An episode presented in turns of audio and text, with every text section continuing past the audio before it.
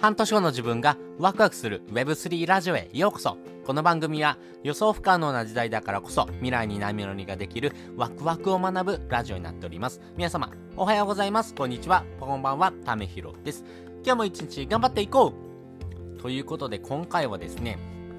今 Web3 の時代がですねどんどんと皆さんの生活にですね近寄ってきてます、まあ、この Web2 というところ、まあ、GAFA がですね支配していたですねこの、えー、資本主義社会からですね Web3 というふうなですね、えー、未知の領域にどんどんどんどんですね足を踏み入れていくわけなんですけどもじゃあ今のうちにですねこんなことは身につけておいた方がいいよってことがですね少しずつ分かってきましたんで、えー、それを皆さんにですねちょっとシェアしたいなと思います。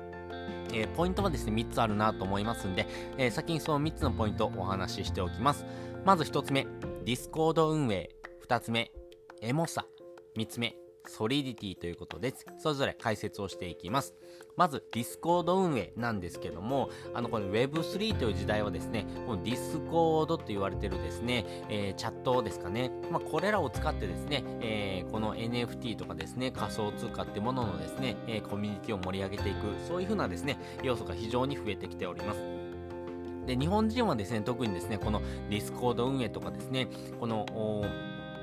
仮想空間でのですね、情報のですね、やり取りっていうのがですね、えー、非常にですね、早かったです。えー、その、最たるものがですね、オンラインサロンかなと思うんですけども、まあそういったものをですね、えー、運用するっていうところがですね、これから非常に大事になっていきます。なので、これディスコードっていうですね、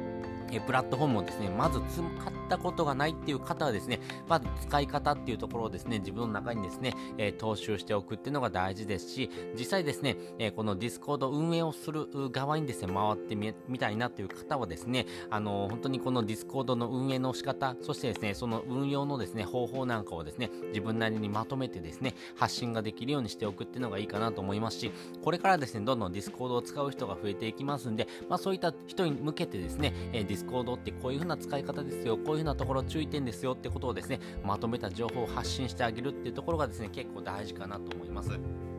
まあ、このですね、ディスコードっていうものを使ってですね、運用していくときにですね、例えばロールの付与の仕方とかですね、まあ、どういうふうなロールがですね、えー、このディスコード内にはですね、必要になってくるのかとかっていうところもですね、えー、チームで話し合う必要がありますし、そういったところをですね、しっかりと自分の中にですね、持ち合わせておくとですね、非常に大事になってくるポイントかなと思いますんで、よかったらですね、このディスコード運営っていうのをですね、えー、まずはですね、取り掛かってみるのがいいかなというふうに思います。えその上で2つ目ですね、エモさということなんですけども、これも本当に抽象的ですよね。このエモいというところに関してはですね、エモーショナル、要はですね、え、感情が揺れ動くっていうところがですね、大事になっていきます。まあ、ディスコード運営であればですね、あ実際にこういう風なことをすればですね、こういう風なことになりますよ。A っていうものがあれば B っていうことになりますよってことになるんですけども、このエモさっていうのはですね、さらにレベルが高くてですね、えー、自分がですね、こういう風にことをですね、えー、発信したいと思ってもですね、相手がそういういう風に受け取ってくれるかっていうのが分かりませんので、このエモさ、相手の心をですね、揺さぶるっていうところはですね、ちょっとレベルが高いなと思うんですけども、まあそういったところがですね、非常に大事になっていきますんで、このエモーショナル、えー、相手の心をですね、揺さぶるようなですね、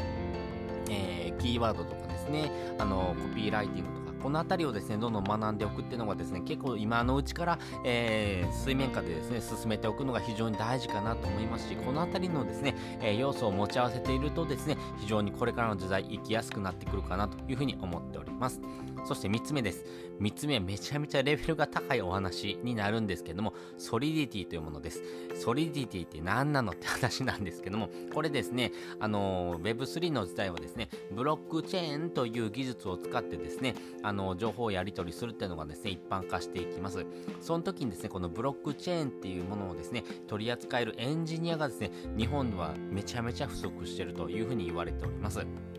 これですね、経済産業省のですね、発表によりますと、IT のですね、人材教育の状況等にまとめたですね、えー、情報によりますと、ビッグデータや IoT というですね、最先端の IT 技術をですね、えー、学んでいる人っていうのはですね、2020年の時点でですね、約4.8万人ほどですね、不足してますよっていうふうに言われております。そしてですね、情報セキュリティ人材とかっていうところもですね、含めるとですね、えー、大体ですね、19.3万人、まあ20万人弱ですね、えー、人材が不足してますよっていうところを発表してますんで、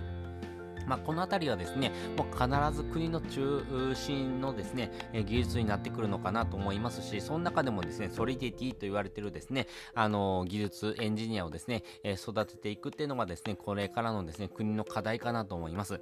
ということでですね、今からですね、ソリディティという風なですね、あの、言語をですね、学んでおくっていうのが大事ですし、それをですね、えー、書けるエンジニアさんがいればですね、まあ自分の価値っていうのはどんどん高まっていくと思いますんで、あの、少しでもですね、かじってみるっていうのがいいかなと思います。まあ自分ができないといけないっていうわけじゃなくてですね、このソリディティをですね、取り扱える人とですね、えー、連携を組んで、まあ要はチームを組んでですね、発信していくっていうのも一つかなと思いますし、まあ基本的な知識をですね、自分の中に入れておくっていうのはですね、最低限かなと思いますんで、まあ今のうちにですね、身につけておくのがですね、いいかなと思いますし、まあ、この、えー、言語をですね、自分の中でですね、えー、取り扱いできますよって人はですね、自分の価値がどんどんどんどん高まっていくっていうことがですね、分かっていますんで、まあ、ぜひですね、この Solidity っていうものをですね、